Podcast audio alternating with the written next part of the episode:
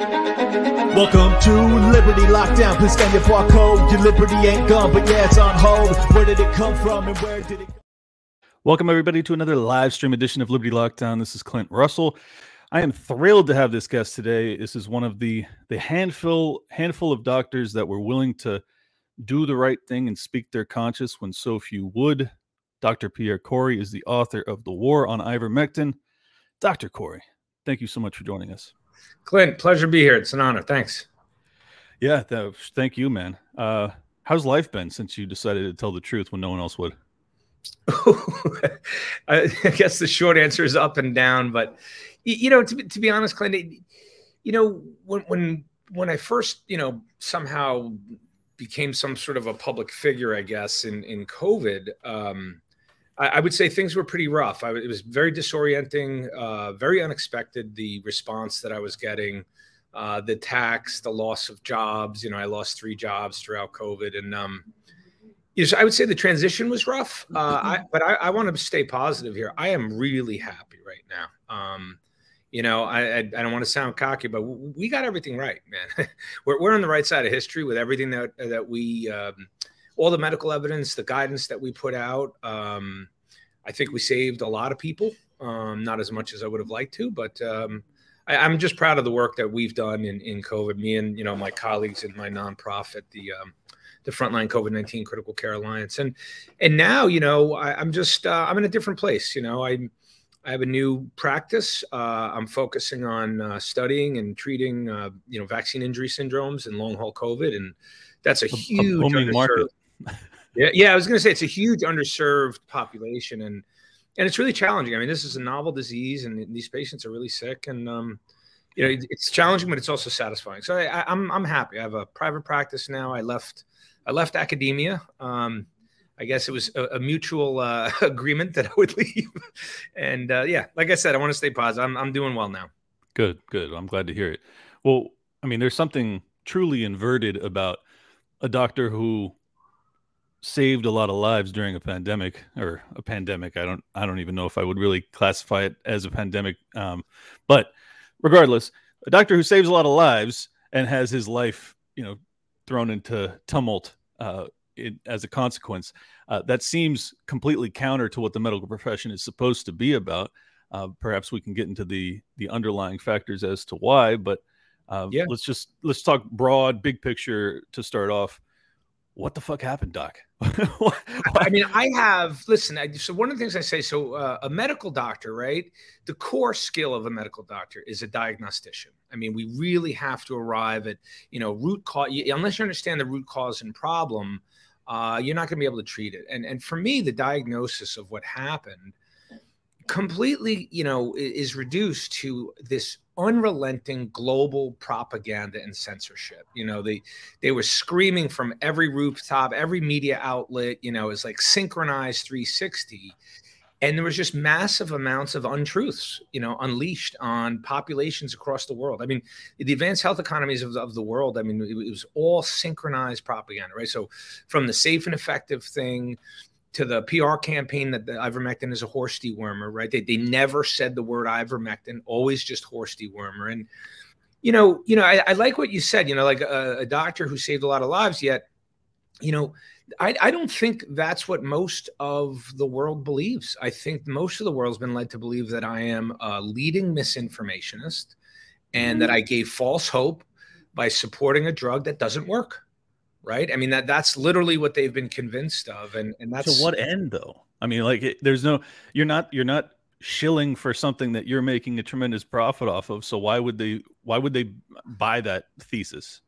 Yeah, so that that's a that, I love that question, Clint, because I try to remind people of that. Like literally the way I look at who to trust, what to trust, what to believe is you have to start with the conflicts of interest, right? I mean, and and the conflicts of interest right now with industry so consolidated and the media control so consolidated. I mean, they're all the money's coming all from the same place and they all have the same interest and yeah i mean we didn't we didn't have conflicts of interest we literally are a nonprofit whose sole mission was to come up with the most effective treatment protocols and the things that we chose had no conflicts. Like we don't have any financial interest. We're not trying to support a pharmaceutical product. I mean, We chose stuff that worked. And and and that's why if you look at our protocols compared to like i said the protocols out of the advanced i mean it's an absolute it, it's i would say it's a joke but it's not funny.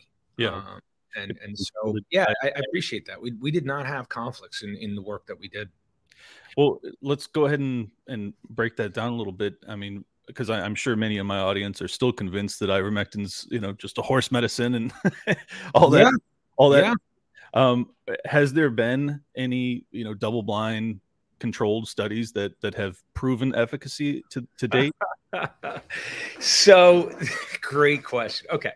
So let me let me give you the rundown. Let, us let, actually. I think you know you were kind of touching on this on the question before, and I think it's probably best to set the context for what happened to ivermectin. And and it's as you said. So here you had a drug that literally threatened massive markets that opened up overnight for one of the most rapacious and criminal industries on earth, right? So the pharmaceutical industry, well documented crimes over many decades, also reasonably well documented efforts to attack generic off patent repurposed drugs in numerous disease models. I mean, they, they have a whole history of doing this. In fact, it literally is the Achilles heel of their entire business model.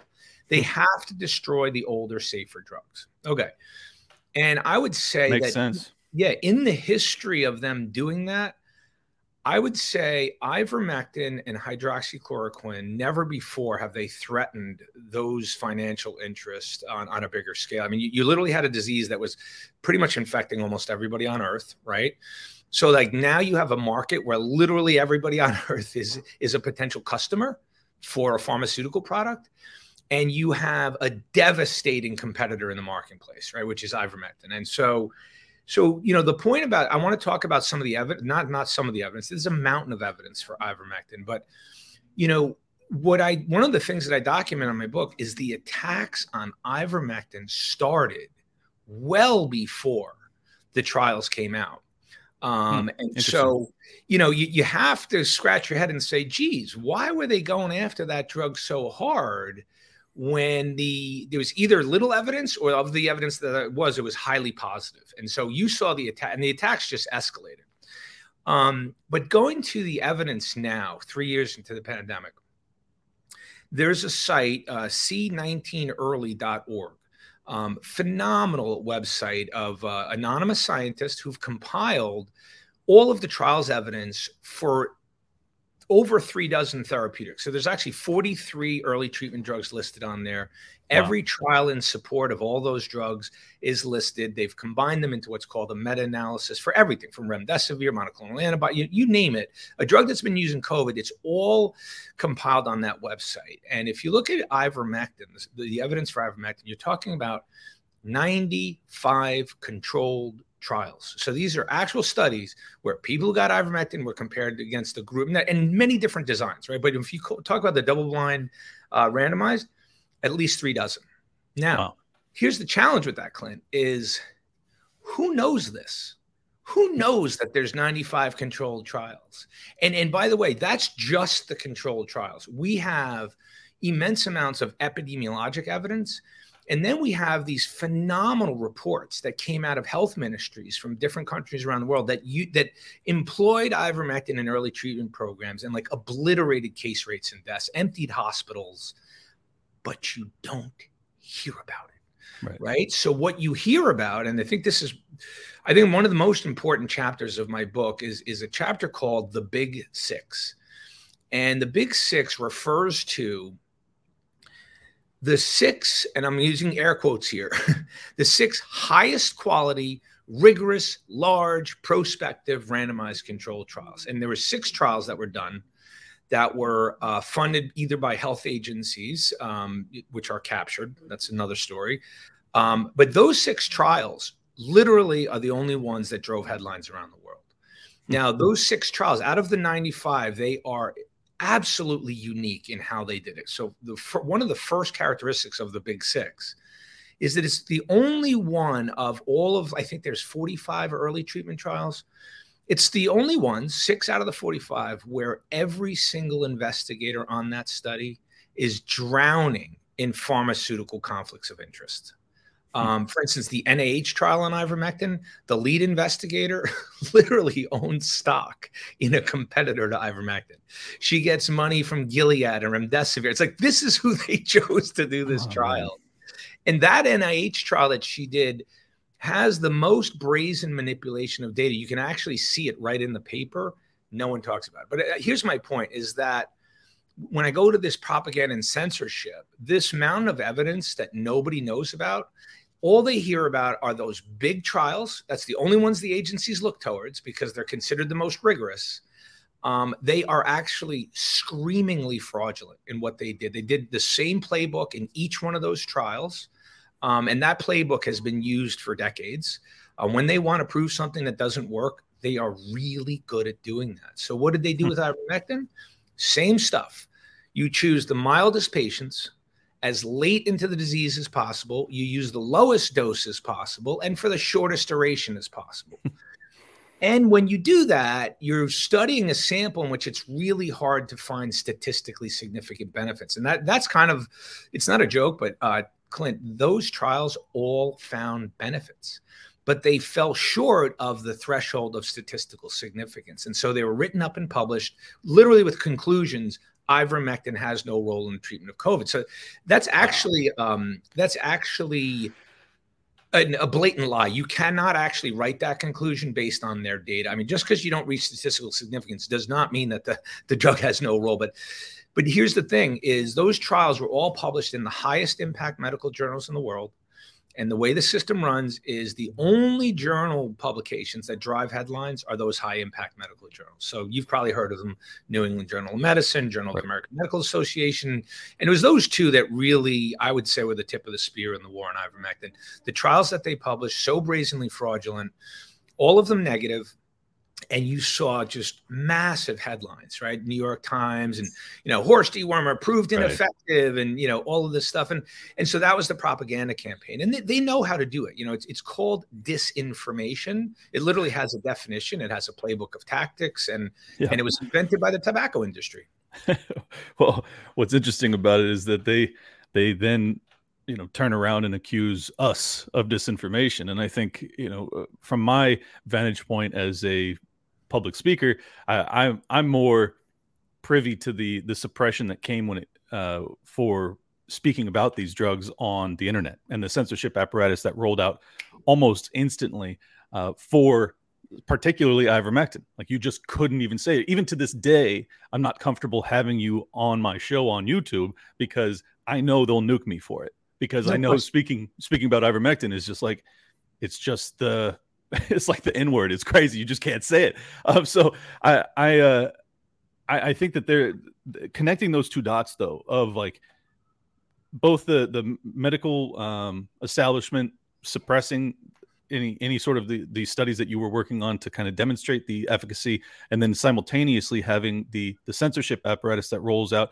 to address any sort of like independent speaking people yeah that that doesn't seem coincidental to me does it seem coincidental to you?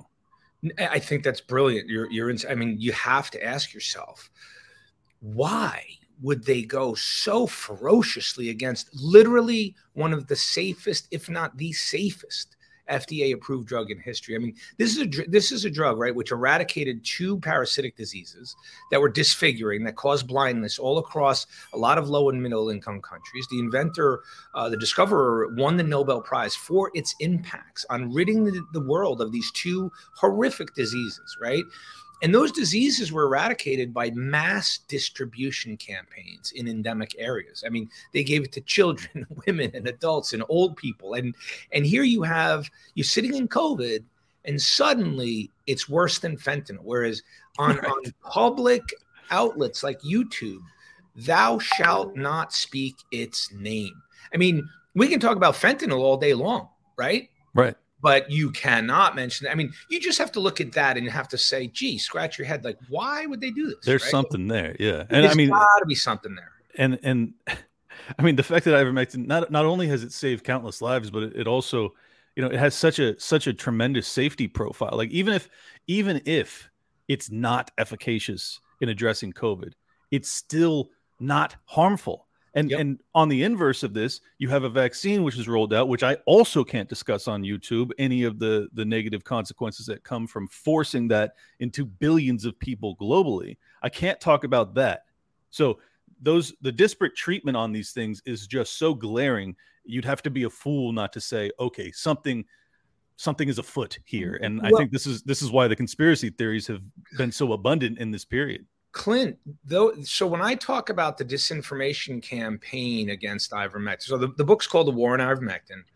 And I would say the book is kind of uh, half biography, half case study of showing how disinformation is practiced when, uh, so disinformation, right? The, the, the definition of it um, is uh, tactics used when science emerges that's inconvenient to an industry's interest and every industry practices it right? So coal and gas and Yep. you know tobacco invented it pharmaceutical you know energy agriculture food. Okay they're all doing disinformation and and that's the other thing. So if you read this book I, I, my hope is that it, it's really you know I, i'm an educator so i taught my whole career. I i ran training programs for subspecialists. I taught medical students and residents. I wrote textbooks and i love teaching and, and i think you know the other part of this book it's really like a, a case study in how disinformation is practiced and and i documented everything clint because i had a front row seat to this in fact i apparently i launched myself into the middle of this war and i'm going to say me and my little band of brothers in the FLCCC we, we, we were like the bad, bad news bears up against the yankees you know and so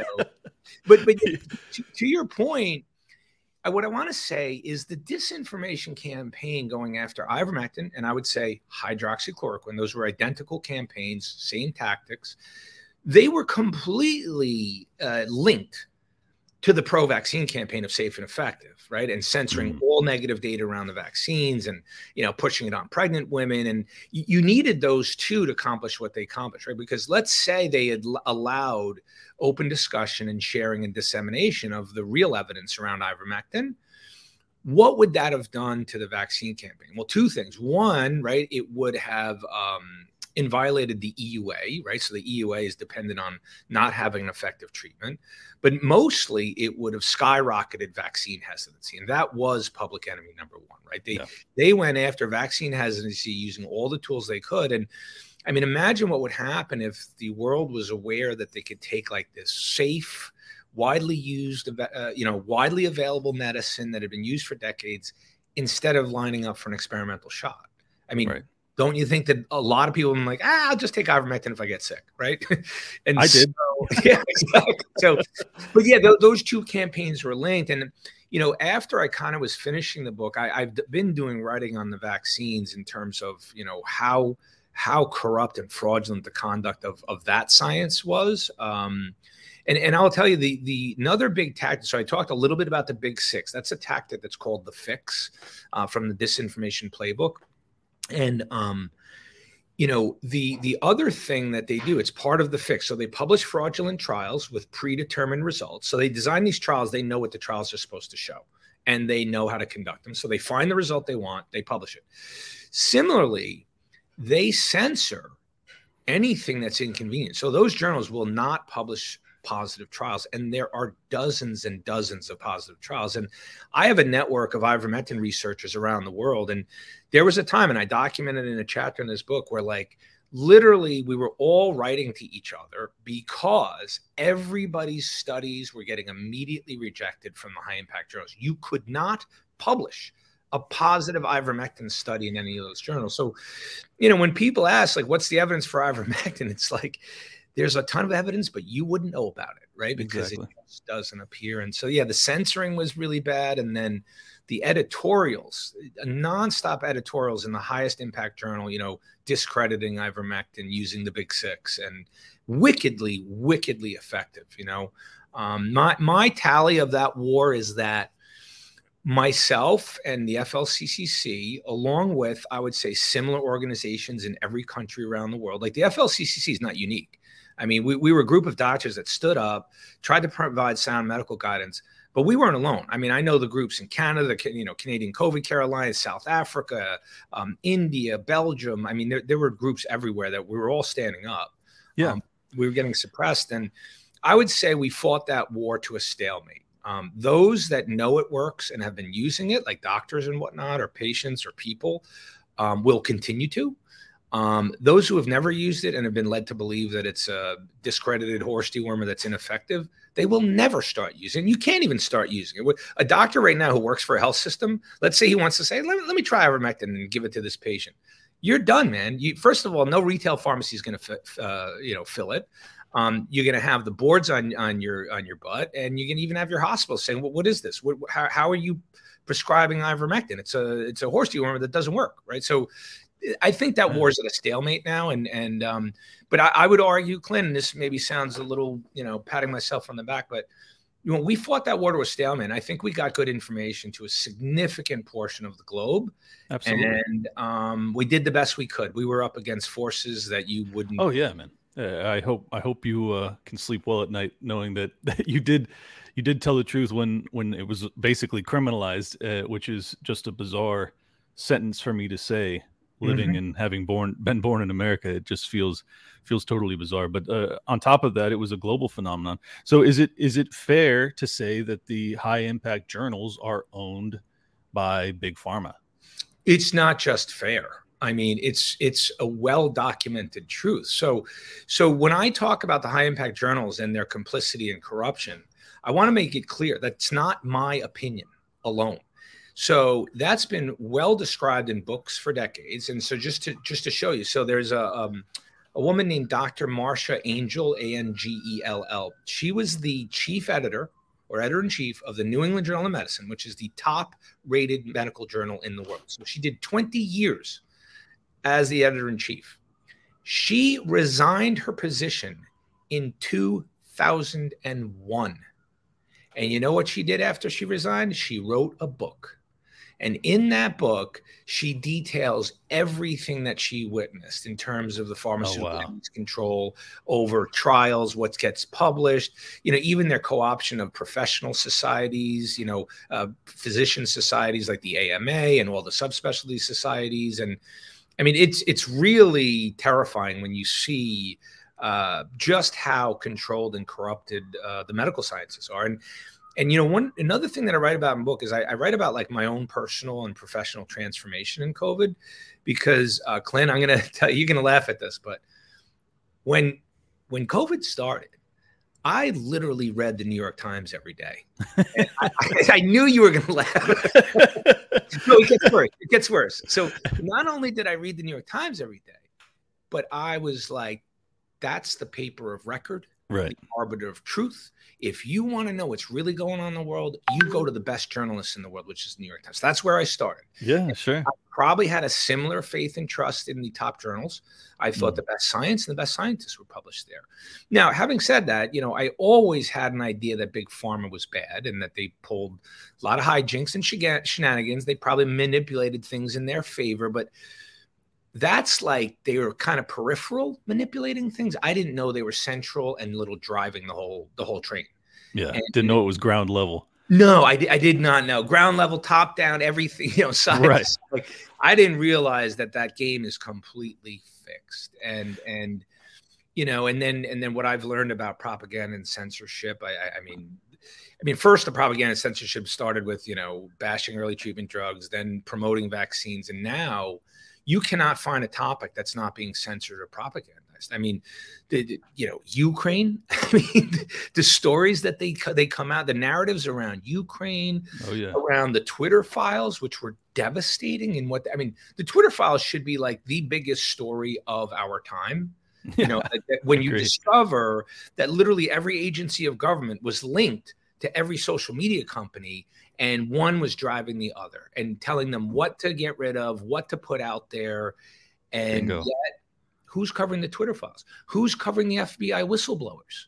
Right? Like, I mean, there's so many really important stories that are so, so impactful to us as a country, as a society, as our future.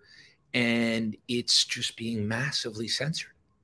You're, you ain't lying. And you basically just laid out the last or the the only three years that I've been doing this show. Uh, that those are all the topics that I focus on. And and for the record, I was an entrepreneur. I was a mortgage guy. Like I had no interest in going into oh, like a, a, journalism interview type of field. But uh, as soon as you kind of the same awakening that you had, I had it simultaneously, and I'm just like, all right, well we need to get these stories to people and if no one's willing to to tell the truth on the mainstream news well then you know and if tucker carlson's going to be fired because he's willing to talk about it well then i guess we're going to have to have to create as many independent outlets as possible to try and get the word out. But it's it's horrifying. It really is. And i agree with you. The twitter leaks really demonstrated how pervasive this is that you know anthony fauci and cdc uh god the list goes on and on fbi cia dhs uh, like everyone had a backdoor or or an influence campaign against Twitter, and you know that that extrapolates to every social media platform, undoubtedly.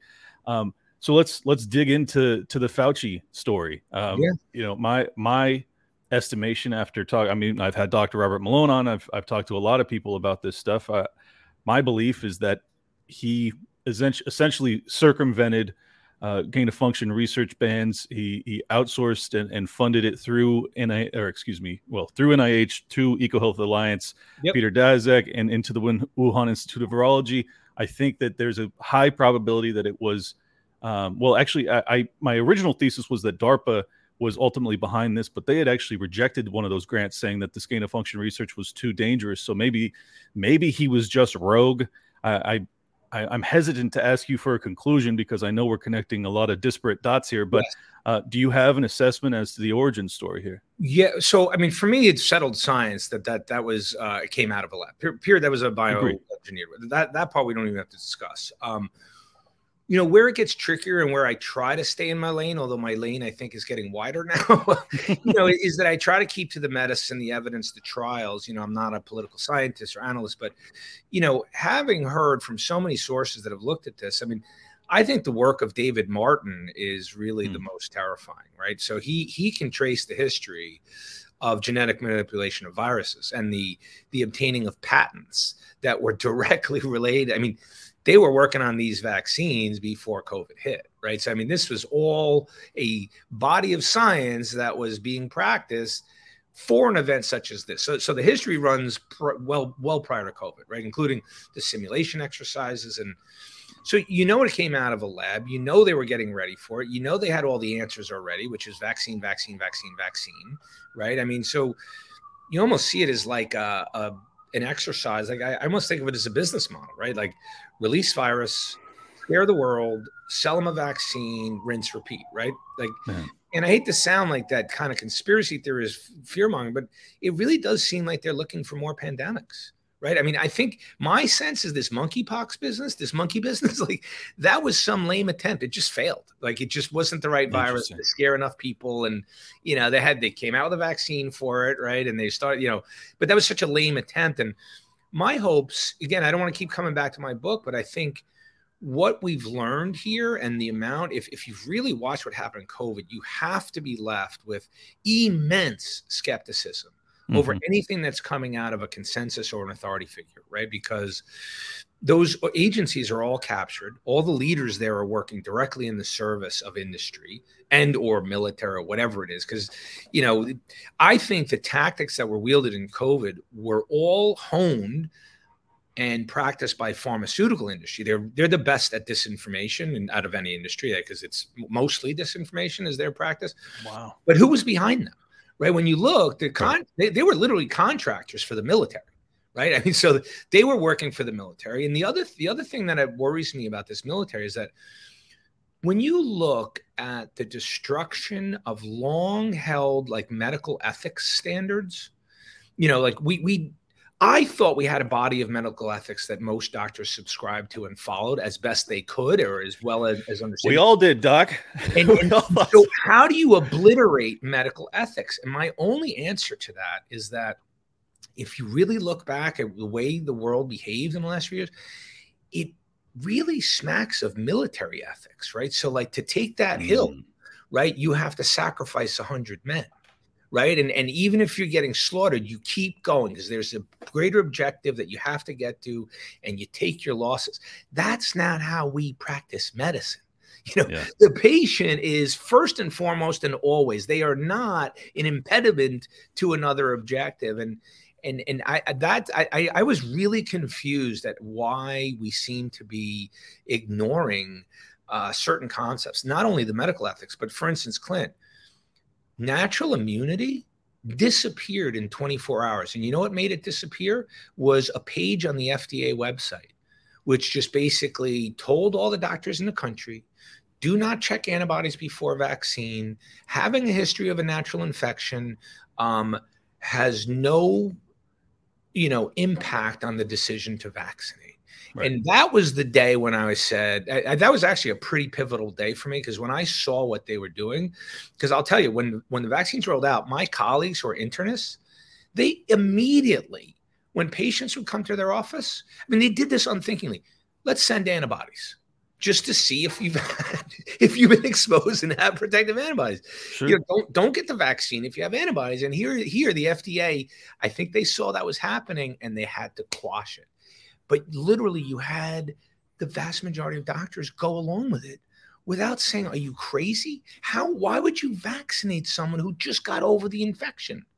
Well, and, and also, also, how can you how can you be certain of efficacy of the vaccine if you have this other factor that's not being calculated. I mean, there's it's just bad science, and I'm not even a scientist, but I can I can tell right away, like, okay, there's something's amiss here and and any doctor worth his salt should have been able to say the same and and it's just bizarre i mean you you already pointed out there yeah. there was many other organizations that spoke out but the reason i say you were part of a handful is because it was clearly a minority of doctors oh. that had the courage to speak out during that time you're right the the the groups in each of these countries that i mentioned um i mean i'm closely collegial and attached to them but I mean, we were a tiny minority. You know, yeah. some of us developed outsized voices, and I think uh, I credit the work of our organization. I mean, we somehow lucked up, and we, you know, we we put together a really good website, and I think we presented credibly. And you know, my Senate testimony, you know, really got uh, ivermectin out there as a, a topic to focus on and discuss. And so,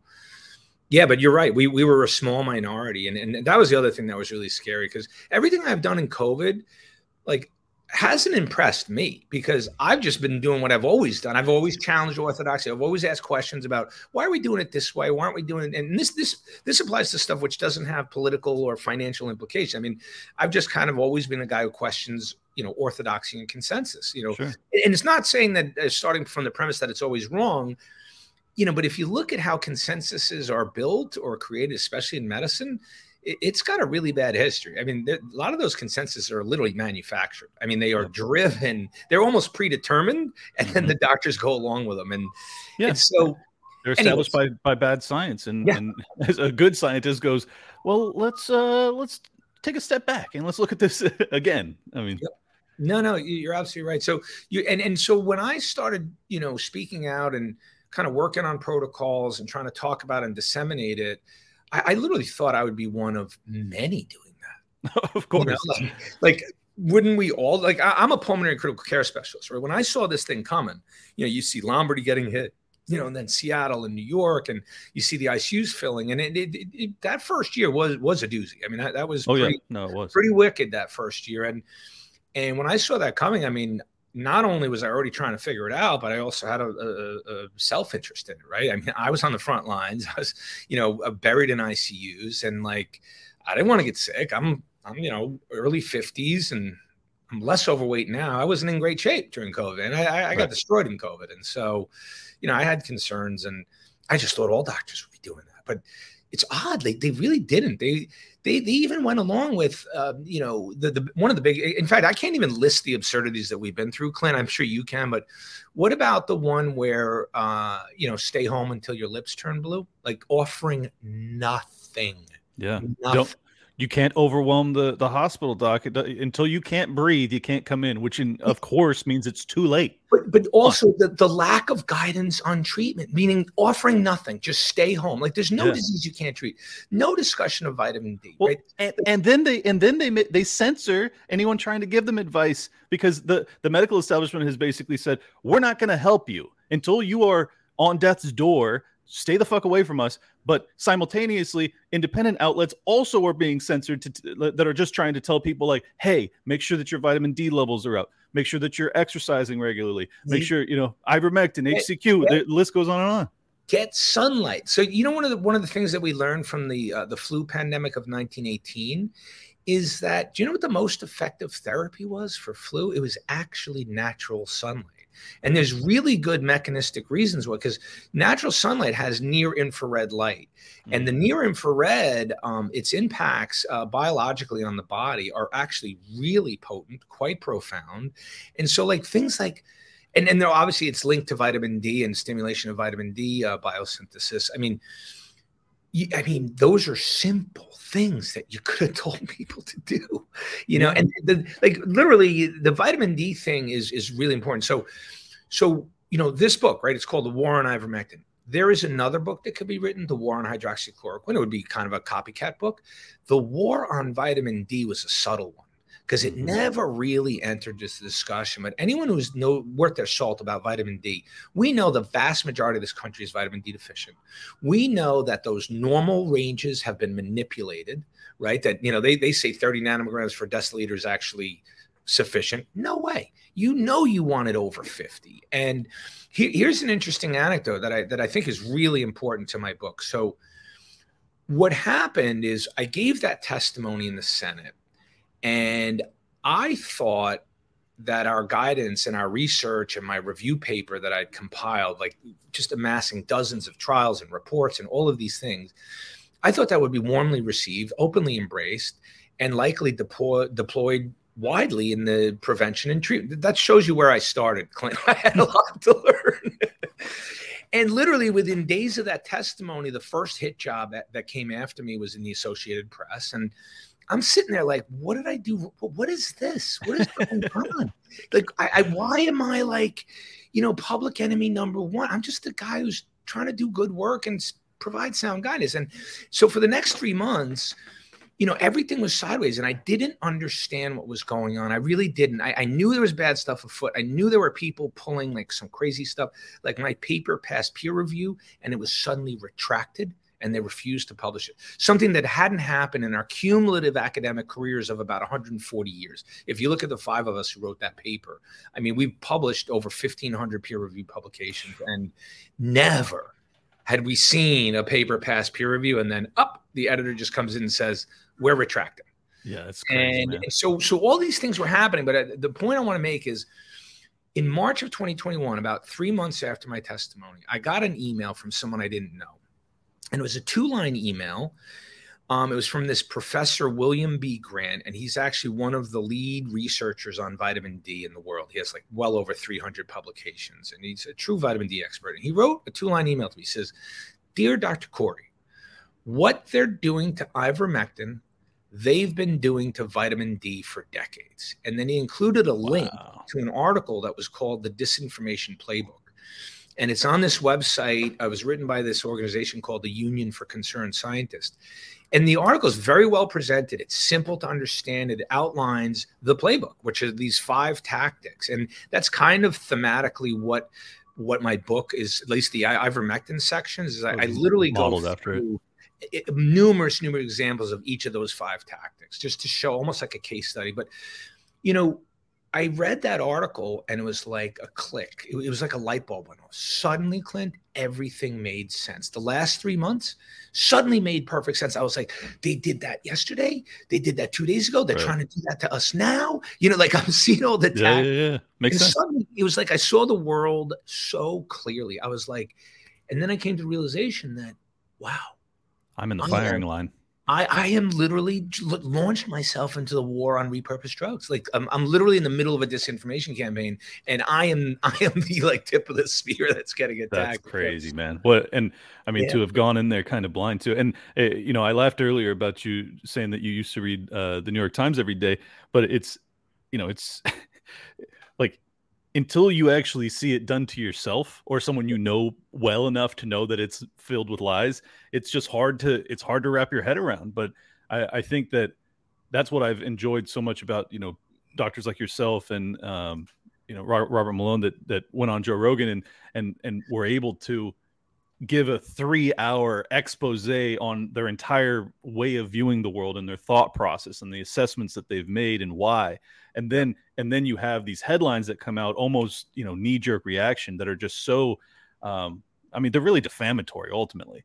And it's it's it, it, just makes it so crystal clear what's happening. Lynn so what you just said is so spot on right? So once you understand what's going on and you can understand like how it works like everything's predictable right? right. Put Malone on Rogan. I can write you the headlines for tomorrow, like, exactly. right? Without even seeing them, I will actually write that article for you tomorrow, right? It's going to start with his checkered background and the different quotes that are going to be used that that question Robert, and then that'll imply other things, and then they'll constantly show that what he says is wrong and not supported by the published medical evidence, and he's a missing. You know, it, it's so predictable, right? But you know what you said, um, I think is really important because you know, from where I started, and, and let, let me one up you on the New York Times thing. Where when this started, I literally thought Fauci was like a sympathetic fella in a tough spot, doing the best he could with a lot of critics. Literally, uh, most people thought that, yeah.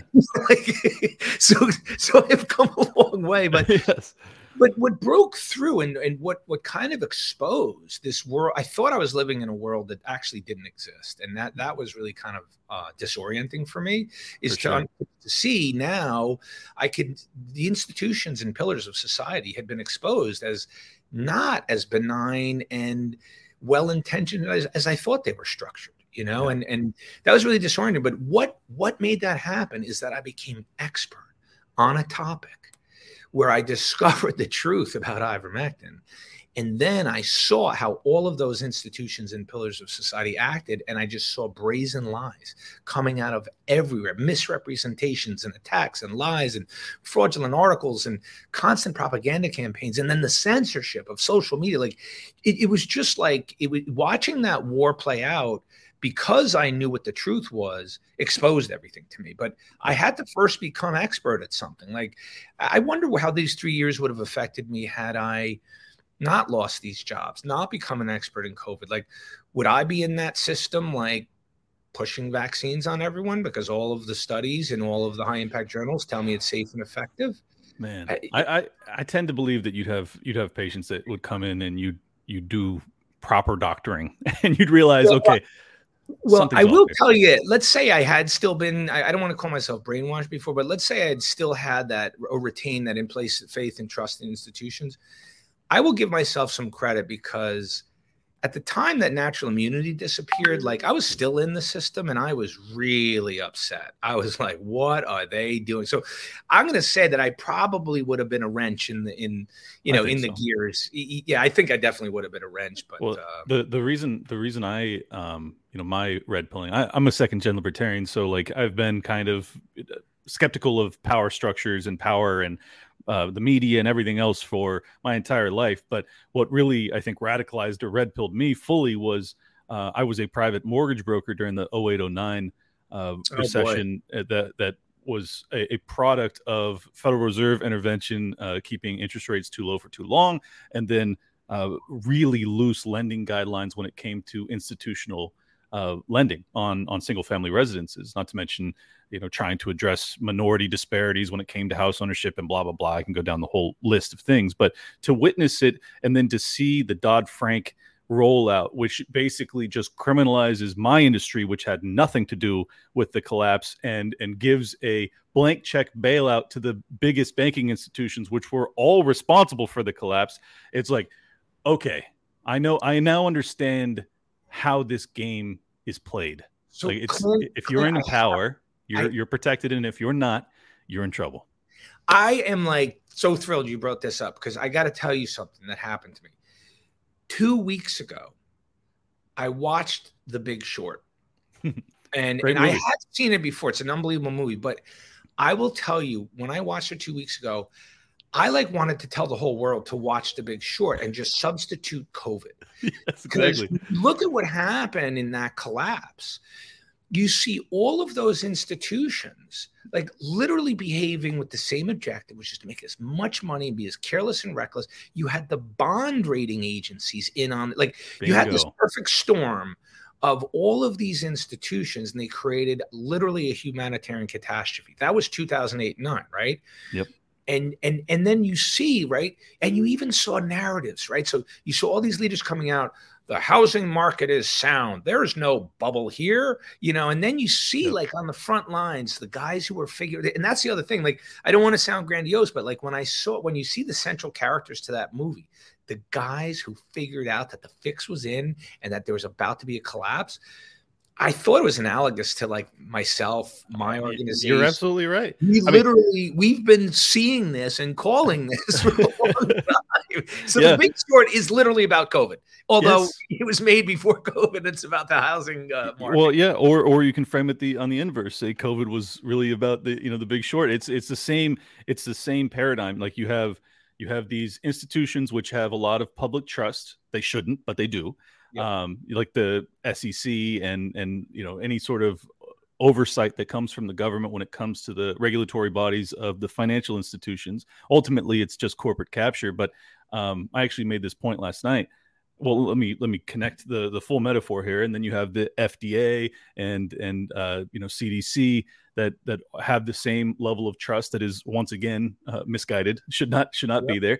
Um, but it it essentially it it drops the veil on the public's eyes to what's actually transpiring and it's truly it's truly dangerous and detrimental but what's really bad about it is that if the public doesn't wake up to what's happened then they they misappropriate blame they they point yes. to the wrong things they say um you know like i i hate i hate how the the republicans uh have have managed to cover up the fact that this all rolled out on under Donald Trump. Like y- yes, yep. there was a deep state coup and yes, blah blah blah. Like there was all these other things, but it doesn't change the fact that Donald Trump was very proud of the fact that he was telling state governors, you know, you will you will only reopen when I say so. I mean, the yep. man the man got a taste of power and he liked it.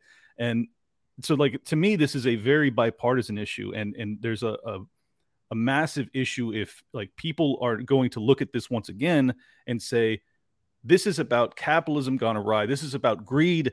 Like to me it's more complex than that. It's really about power and trust and you know criminals in positions of power and no mechanism to remove them from those positions. And, you, you, know so clint one of the things that you touched on which i think this is really important to talk about right is you know you said about like people need to learn so that they don't misappropriate blame. And similarly, or conversely, they shouldn't misplace their trust and faith, right? And, and here's what here's where I think one of the biggest barriers to really making I don't want to use the word uh, revolution or a great awakening, but you know, to get the masses or the population to understand that those large and seemingly outwardly benevolent institutions how can they be so corrupted? And I believe this is just my hypothesis, is because I think it was how I used to think, is that it's beyond our capacity to think of, like, for instance, everybody in the CDC being corrupt. Well, guess what? That's not how it works. Right. Most, the vast majority of people who work for the CDC uh, are, you know, God fearing, family loving, well educated, like yeah, normal. They're just good people. So, how is it that that agency is so corrupted? Well, I will tell you. Let's talk. I think a good example is the vaccines. I think all of those people in the uh, in the medical system, academia, you know, pushing that vaccine like there's no tomorrow, safe and effective. Da, da, they got captured themselves. Like they're complicit, but unwittingly. So they believe in their institution and what it's providing and the guidance. So so they just kind of go along and so it's not like everybody in those, it really just takes a few leaders with the power. Like it's the guys that rise to the top. It's the Fauci's and Walensky's that are willing to say and do anything. They're going out in the middle of a pandemic telling brazen lies to the entire country. And by the way, that also is the world, right? Because, you know, the world actually, you know, a lot of health minister they, they look at the nih and the, i mean those are the biggest funded the biggest funded public agencies in the world. And so they have this outsized role on the planet. And um and when you see the leaders coming out and literally working in the service of others in pharmaceutical industry you, you realize it just takes a few people at the top to control yep. the whole thing. Like like there's a i'm gonna keep i'm gonna keep citing the big short but there's that one scene where Steve Carell or what his his I think his our character was Mark Baum, where he's trying to figure out what the hell is going on. How can the entire financial industry be acting on a mass delusion? right? Mm-hmm. That's kind of like he just couldn't figure out how nobody is seeing that they're believing in a delusion. And he pays a visit to this woman who was like worked for Moody's or Standard and Poor, like one of the bond rating agencies. And that conversation is so damning because he's like, What are you doing? You realize that these bonds are full of like, you know, I mean, these people have no credit checks. They have no money. Right. They have no income. There's no collateral. Like you're giving them grade A, you know, triple A bond ratings. How can you do this? And she just basically, I mean, she's just a pawn in the whole system, right? She just says, well, if we don't, they'll go down the street to our competitor. And like his jaw just drops. He's like, literally, you're doing this because it's like he just couldn't figure it out. And and it, you just see how like the average person can kind of be lulled or fooled into doing things that they otherwise should know is wrong and they see it as standard normal business and it's everything gets normalized right and, yeah. and so and and so I, I you know because it's very hard Clint, right if you if i were to tell the entire world right now like don't trust cdc don't trust nih don't trust fda don't trust new york times don't trust like well what do you got? What should i trust? Yeah, exactly. And, and you know what i would answer that? I would say because when you talked about how you know you got into you know kind of alternative media independent podcasters like i think you guys are the army right now defending our country to be honest. And ways, I, I yeah. sound like a sycophant or like overly praiseworthy but like I, I think it's the last line of that. Thank God for the internet. Thank God for things like Rumble and like that there Agreed. are places that you can go where you can get people talking about things without conflicts of interest, without propaganda, literally having long discussions around nuances and sifting through evidence for things. And because without that, we're done. Imagine if we didn't have the internet or or, oh. or these like imagine if this was 20 years ago, right? Or in the 1980s. I mean, they I, we would be Ugh, yeah, yeah it would have been it would have been disastrous. But simultaneously, like the propaganda on the inverse wouldn't have been able to spread so so you know readily. So yep. it it's uh man, I, I agree though. I, I think that it, it really is important that um, independent outlets are are willing to put their put their lives on the line essentially to or their reputations at, at minimum right. on the line to to try and give at least a counter narrative to to this stuff because it's it's really monolithic i mean if you look at the i'm actually surprised that i haven't had my episodes where i go into the history of the the war in ukraine uh, with russia um, I, i'm surprised that they haven't been struck from youtube honestly because i i was convinced that the same uh, protocols that they rolled out in terms of censorship when it came to to COVID nineteen treatment would be the same uh, tools that they would start to use when it came to World War III, which is where I believe, unfortunately, we're headed. Um, yes. It's it's very it's very scary. But um, back to the the earlier point that we were talking about with um, you know institutional rot, I think that it's very similar to the FBI. You know, I've had I've had on Kyle Seraphin and Steve Friend, who are both mm-hmm. uh, FBI whistleblowers that have testified, yep. and I mean, just true blue awesome human beings you know and i and i'm a libertarian anarcho-capitalist so it's very hard for me to say that about an fbi agent but yeah. i love those guys. They're they're amazing people and I, your point is well taken that the ma- majority of people that are working in the cdc good people. The majority of people in the fbi i think are probably really good people too. Um, it's just that the the institutions themselves the financial imperatives the incentives that exist uh, the rot is so deep and there's really no mechanism there's no political will to to go after the corrupt actors that exist within it because the corrupt actors are the ones that actually have the mechanism to enforce yeah. any sort of like moral hierarchy i guess. And um, i guess you know my question for you is it sounds like you were more left leaning when you when you started down this path oh, that, 100% man. I'm like know, the classic where, new york city liberal. So where, where are you at today? I mean what do you have oh, solutions I, I, I for fled. me oh, I've completely transformed. I mean, I, I, will say I'm not Republican or Democrat because I, I, actually don't think there's a huge difference ultimately in policy. Um, no, I, I, think though, uh, I what I would say it, it's it, I actually think the party switched. What what I thought used to be liberal and democratic, yeah. the Republicans seem to be evincing those principles much more than than I mean they literally right. are standing up to power at least in word yeah, free, free speech, anti-war. Like, I mean, uh, they, they want to reform the FBI. so, so who switched the parties? I mean, who, switched, no, who moved the principles from one side to another? Like, it's wild. I'm following the principles. So you could, I mean, I did vote Republican for the first time in my life. Um, you know, uh, here here's an interesting thing. There's another funny anecdote, right? So, going into COVID, you mentioned the words Ron Johnson. I mean, I thought he was like the Antichrist, like literally the worst politician in America. He was my mortal, natural enemy. Like, Yeah, yeah. you know, because I believed the New York Times. The New York, what the New York Times taught me about Ron Johnson, I mean, he's the mo- most odious person ever to live, right? And be in politics. You then it comes that my life connects with Ron. I get to meet Ron. I find out that within three minutes, I absolutely respect and admire the guy. I knew where he was coming from, what he was trying to do, and everything I've known of him since.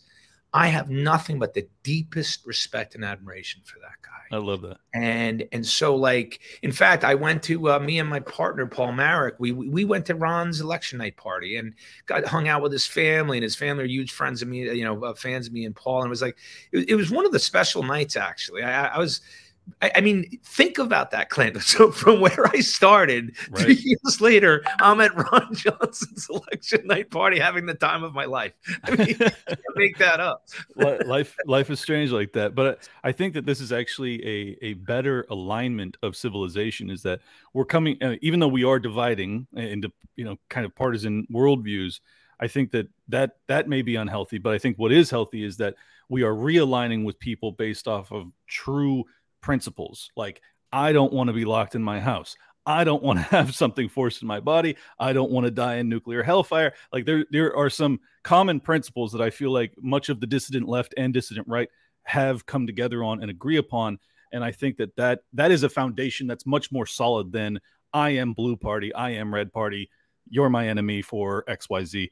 Um, Totally so. I, I hope I hope that means better days are ahead. you know you know what it is you know how i would describe what you just said it it's like it's we're we we we we're in a time now where those principles are not abstract like reading in civics books or social studies i mean they're no longer just words on paper like they're like really real they've been crystallized they, they are literally ingrained in our lives like these This, this ain't philosophical no more, brother. no, no, yeah, exactly. This isn't a debate in a college classroom. It's like literally our lives depend on protecting free speech and freedom. You know, from uh, from intrusion, from you know bodily autonomy, physician autonomy. You know, one of the Agreed. things I, I was about to tell you about, you know, all the alternative media and independent podcasts is, is thank God you don't need a license to do that because Clint.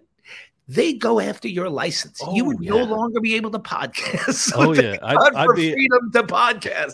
I'd be a black market podcaster on pirate radio in a in a hot second. If- I mean, honestly, in the UK, they're going after uh podcast. Like, granted, he's some sort of like Nazi dude, so like it's not the same thing I do, but I you can see the the entree into this arena where they're going. I mean, the same thing happened to Joe Rogan when he was having you guys on. It was like you can't talk about things that are totally against the whatever the real narrative they're pushing is, and if you do it even if you're independent, quote unquote, they're still going to come for you. And I think that's why it's incumbent upon, you know, the the average people that that care about free speech, open dialogue, critical thinking, that they support the independent outlets that are out there. And let's end it with that by saying, please, everybody, go pick up the book by Dr. Pierre Kory, The War on Ivermectin. I have linked down below to it, and uh, I really appreciate your work. I really appreciate your courage, sincerely. And as you said, you know you didn't feel as if it was courageous you were just doing what you were supposed to but you did it when it, in a time when people weren't uh, permitted to do so and that does take courage and and uh, you know i really hope that that history looks upon you and your your handful of compatriots kindly because i i believe strongly that those are the people that that we learn from uh, if we're to have a functioning civilization moving forward thank you again dr kory I appreciate those sentiments, Clint. I really enjoyed talking to you. That was a great conversation, and uh, I, I- appreciate your work right back. And so keep keep keep doing what you're doing, man, because we're done if you don't. yeah well same same to you brother Thanks, man. Th- thank you guys so much for tuning in. If you want to support my work, go to libertylockdown.locals.com. I will be in New Jersey at Icarus Fest, uh, June, what is it? I forget. It's like the 9th through the 11th. Go to icarusfest.com, pick up tickets, use the code lockdown20, and uh, come out and see us speak. It's going to be a blast. We're out of here. Peace. Welcome to Liberty Lockdown. Please scan your barcode. Your liberty ain't gone, but yeah, it's on hold. Where did it come from and where did it